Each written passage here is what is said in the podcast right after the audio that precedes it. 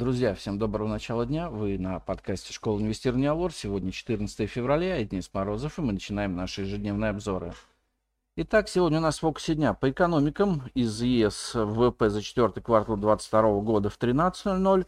В 16.30 из США потреб инфляция за январь. А по нефтью и газу проходит первый день саммита газового в Турции – а в 15.00 смотрим ежемесячный доклад ОПЕК, а в 0.30 запас нефти из США. Ну а сегодня у нас в выпуске коррекционное укрепление рубля назревает. Рубль начал сегодняшний день с продолжения ослабления, которое наблюдается десятую сессию подряд. Не припомним, когда последний раз российская валюта так длительно и безотказно снижалась, не реагируя даже на периоды удорожания нефти.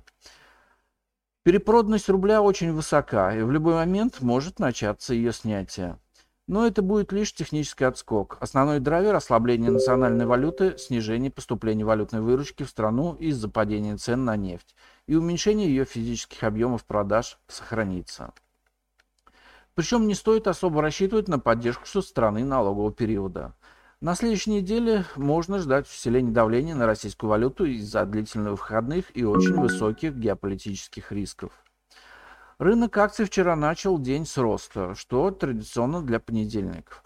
Однако продолжить уверенный подъем в полной мере не удалось. По итогам дня индекс московской биржи прибавил всего 0,12%. Сегодня внешний фон не располагает к активным покупкам. Нефть пока дешевеет на полпроцента, торгуясь около 86 долларов за баррель. Американские фьючерсы в легком минусе. Скорее всего, рынок ляжет боковик, быть может, с небольшой тенденцией к снижению.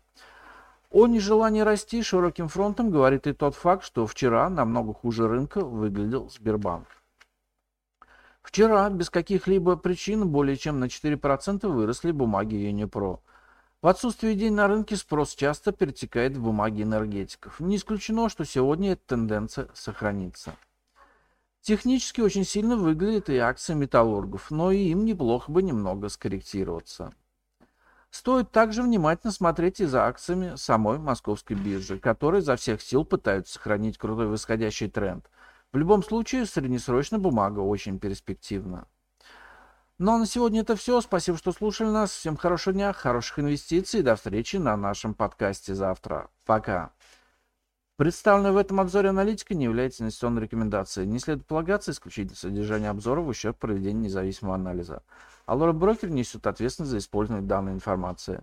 Брокерские услуги представляют СО Алора Плюс на основании лицензии 077 04 827 103 0 выданной ФСФР России.